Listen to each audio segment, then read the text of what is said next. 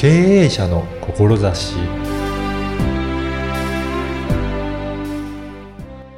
こんにちは、声ラボの岡田です。前回に引き続いて、英語教師の佐藤さんにお話を伺いました。英語に対する考えや、これから取り組んでいくことについて伺っています。まずはインタビューをお聞きください。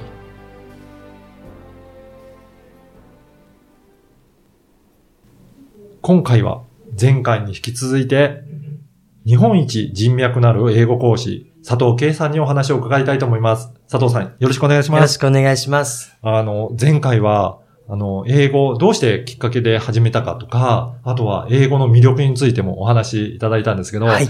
やっぱり英語で、まあ母国語じゃない言語でいろいろ考えていくと、思考の幅が広がるっていうのは、それすごくやっぱり面白いですよね。はい、そうですね。やっぱり、皆さん、もう絶対言葉って使うので、ん。まあ、それを二刀流にして、うん。母国語とそうじゃない言語。まあ、必ずしも英語である必要はないと思うんですけけども、それがあると、まあ、自分の中に二面性ができてくるので、なので、例えば絶対にその日本語喋ってる時と英語喋ってる時って、そのキャラクターってやっぱ変わると思うんですね、その人たちが。なので、その二面性があると、例えば悩んだ時とか、うん。何か選択を迫られた時とか、何かいろんなことに取り組むときに、うん。そういったもう一人の自分を作るようなイメージなので、まあ、あの、無意識的にそれは出現してくるんですけれども、やっぱし、言語が1個できる人と、うん1個しかできない人と、2個以上できる人っていうのは、もう明らかに思考が変わってくるのでまあ、そこはどんどん広めていきたいなと思いますね。これ、キャラクターって、はい。人によって全然違いますかね？英語のキャラクターと日本語のキャラクターが、はい。どっちがポジとかっていうのもあんまりないんですかね？そうですね。まあ人によったり文化によったりすると思うんですけども、うん。やっぱり英語を喋るようになると、うん。まあすごくその言葉で伝えなきゃいけないことが増えるんですよね。はい。日本語だとまあ雰囲気読み取ってよみたいあな、ー。空気読んでよみたいな、だからその俳句とか短歌とか、うん。ああいうものがすごく染み渡ってくると思うんですけれども、うん。英語だと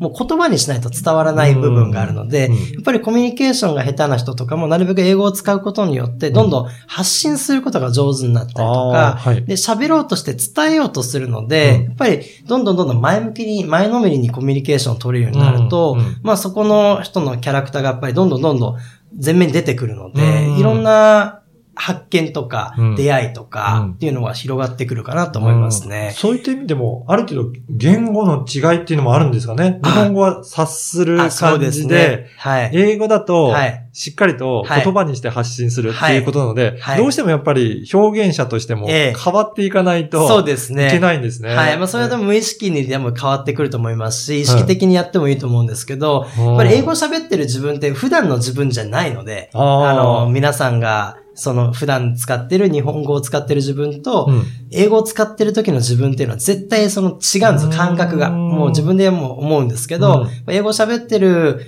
自分っていうのをちゃんと一人持っておくだけで、うんもうそこはもういろんな部分で役に立つことが増えるかなと思いますね。だとすると、あの、佐藤さん自身も、はいいろいろ生徒さんとお話、英語でお話しする機会もあると思うんですが、はいそうするとやっぱり質問とかもはい全然変わってきたりするんですかね？そうですね。やっぱり、日本語だと、うーん、なんだろう、なんとなくこういうことを聞きたいっていうところも、英語にすることってスパッと聞けるようになったりとか、はい。うん、なので、結構明確になるんですよね。英語だと疑問を呈するときに、うんまあ 5W1H ってよく言いますけど、日本語だと、なんか雰囲気で質問する人とか、よくわかんないこと言う人もいると思うんですけど、言葉を濁せるんですよね。英語は結構そこ濁せないので、あ、その質問を英語に直せなかったっていうことは、日本語でもその質問が間違ってますよとか、あなるほど。うんあるんですね。例えば、なんか辛いことがあったって、うんじゃあどう辛いのっていう時に、やっぱり言葉で説明できないことって、うん。なんか勝手にその悲劇のヒロインになっちゃう人がいる。ん。です、日本語で説言葉で説明できないものってもちろんあると思うんですけど、はい。意図的にそれを俯瞰して、客観視して、英語に直して説明しようとすることによって、うん。あ、実はなんか自分の悩みって大したことなかったんじゃないかなとへか、なんかそのやっぱり自分っていう枠内側の枠を出て外側から見るのが英語っていうものだと思うので、なんかそこはやっぱし、よくあるのが、外国の英語の話者の方で、はい。日本語を学ぶことによって精神に落ち着きを得られたとか、まあ、書道とかそういう武道とかもありますけど、まあ、言語をやっぱりやることによって、その、まあ、内面をやから変わっていくっていうデトックスができるかなっていうのは。そうなんですね。はい。確かにそういう日本語では濁せる部分をはい英語だと濁せないんで、はいじゃあそこで新たに自分で考えなきゃいけないっていうことですね。そうですだから思考していく力もついていって。表現していくので、はいあ、自分は本当はこう思ってたんだっていうのがより出せるようになる。そうなんです、そうなんです。より伝えようとするので、はい慣れてない言語なので。だから思考が明確になりますね。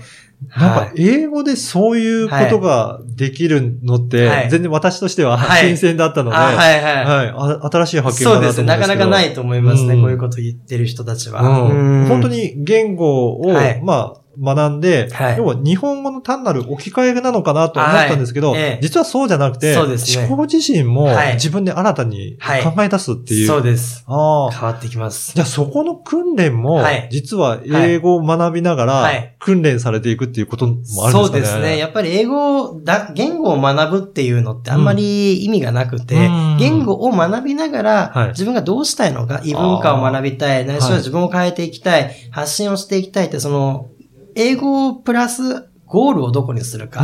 っていうところなんですよね。なんか英語喋れたらかっこいいみたいな意見もあると思うんですけど、な必ずしも英語喋ることがかっこいいにつながるわけじゃないので、うんまあかっこよさってそんなに単調なものじゃないと思うので、うんなんかもっと本当に内面から出るかっこよさっていうことを、どんどん皆さんにつなげておしお伝えしてやっていけたらいいかなと思ってるんですよね。あだとすると、佐藤さんのその授業では、はい。目的は結構はっきりはい。お聞きされるっていうことですかね？そうですね。あの、授業業は、まあ動画があったりとか、うん。対面でセミナーがあったりとかうん、あるんですけども、うん。まあ最低限学ばなきゃいけないことがあるわけです。ね。はい。文法ですとかか、はい。あと表現とか、文構造とかですね。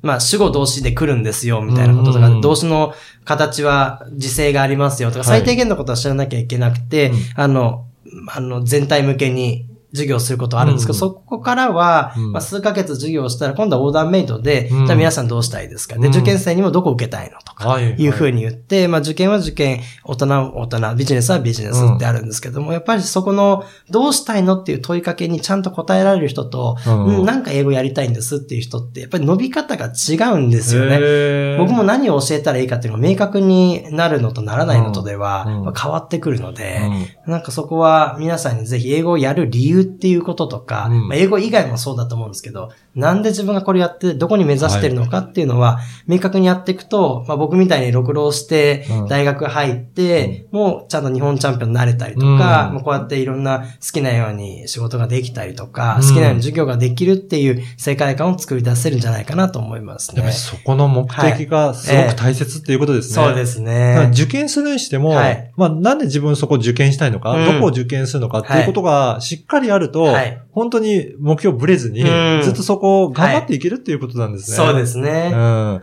まさにそれを英語を通しておはい伝えされてるということなんですが、はい、そうですね。あの、今後ははいどういうことを目指して、うんその英語教育からやられてるっていうことを考えていらっしゃいますかね？そうですね。まず僕は一個全人教育っていうのがテーマだと思っていて、まあ、全人教育。はい。まあ、世代に関わらず、ん何歳であろうが、どんな場面であろうが、どんな人たちであろうが、学びたい人たちに僕は授業を提供したいって思っていて、やっぱり自分自身が勉強すること、教育を受けることでものすごく人生が変わったので、うんそれを欲しいタイミングの方々にお授けて、うん自分変わりたいと、うん。で、それを求めてる方々に授けることによって、一人でも多くの方にその授業を体験してもらいたいっていうので、まあできればそれが学校とかいうイメージというよりもなんかコミュニティみたいな感じで集まりみたいな形で作って、まあ英語を学ぶ同志っていうこの会みたいのを作って、で、まあそれぞれ皆さんビジネスやってたりとか、まあ受験生だったりいろんな部活やってたりね、いろんなことやってたりすると思うので、その英語をかける何かっていうコミュニティをどんどん作りたいんですよね。うん英語でこういうことをしたい。英語でこういうことをやっていきたい。英語で将来的にこういうことを達成したいっていう、うん英語っていうものをキーワードに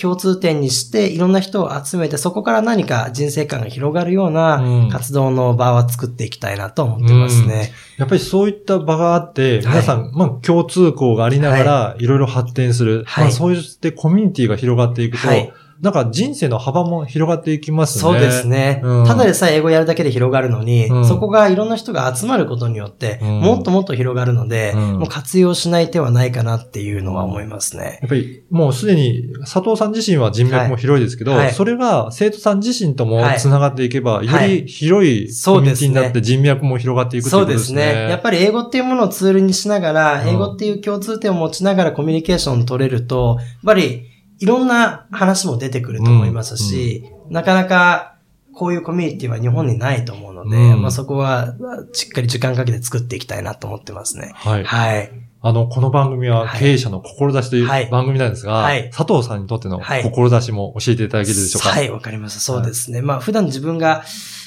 ビジネスにしろ勉強しろ意識してるのは、うんまあ楽して得たものに価値はないっていうふうに僕ははい。意識してるんですね。何かその人間って今、まあ、スマホがあったりとか、うん。情報もすぐ手に入って、なんか楽してこうしよう、楽してこうしようとか、楽して稼ぐとかうん、楽してできるとか、うん。いうふうなフレーズがはびこってるような気がするんですけど、はい。楽して得たものってすぐ消えちゃうと思うんですよね。人間関係とかもパッて出会って、その、パッてご飯行ける仲間よりもじっくり時間かけて、うん。その一緒に過ごした仲間の方が、やっぱりどんどんどんどん広がりも増えていくうん。し、信頼も増えていくと思うんですけど、うん。まあ、それは全部共通だと思っていて、はい。どんどん目標を達成したい時とか、なんかやりたい時って大変さっていうのを伴うと思うので、うんうんなんかそこを楽しめる、まあ、経営者でありたいですし、そこを楽しめる日本人の人たちをもうどんどんどんどんまあ、作っていきたいって言い方はおかしいんですけども、そういう人たちがもっと増えたら、子供たちも楽になるんじゃないかなと思うので、うん。まあ、どんどん挑戦して、いい意味で苦しんで、もっと活躍の場を広げるような人材を、になりたいですし、そういう方々をどんどん輩出したいなと思ってますね。うんやっぱりそうですよね。あの、本当に、楽して得たら、うん本当すぐ消えちゃいますけど、本当にそうやってじっくりじっくり人脈もそうですし、はい知識とか、はいそういったところもはい。積み上げていったものはすごい強いですよね。そうです、そうです。簡単なこととじゃないんですけども、うんだからこそやる価値はあるのかなと思うので、うん。大変っていう漢字は大きく変わるって書くので、おーはい。もう大きく大変であればあるほど変わってるんだぞと。で、それは絶対価値のあるものになるという感じでね、楽するしないというよりも、うん。まあ、しっかりと目標を達成するっていうのはこういうことだよっていうのは、みんなに意識して、これからもどんどん伝えていきたいなと思ってますね。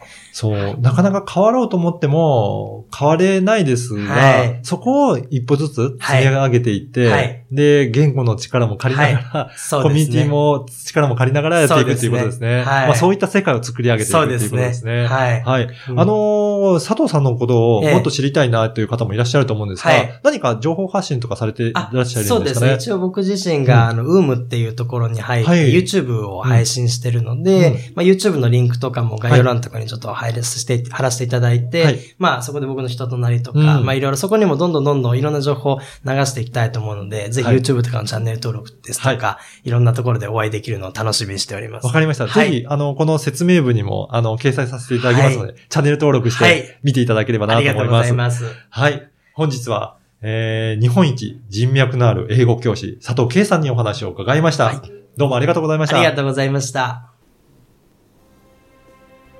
いかがだったでしょうか？英語は単なるコミュニケーションの手段だけではなく、自分の思考力強化につながる。日本語の場合は曖昧な表現も許容されますが、英語ははっきりと伝える必要があります。そのため、自分は何を考えているのか、何を感じているのかを分かっていなければ表現することができません。つまり、つまり、しっかりと自分の頭で考える習慣ができるようになるわけです。佐藤さんはそんな頭の使い方まで教えられているんだなと思いました。今後もコミュニティを活性化して、英語を学びながら世界を広げられる取り組みをしたいとのことでした。ぜひ、佐藤さんの YouTube もチェックしてみてください。そして、声ラボでは、ポッドキャストの活用方法が学べるセミナーを開催しています。声ラボホームページからお申し込みください。ではまた次回。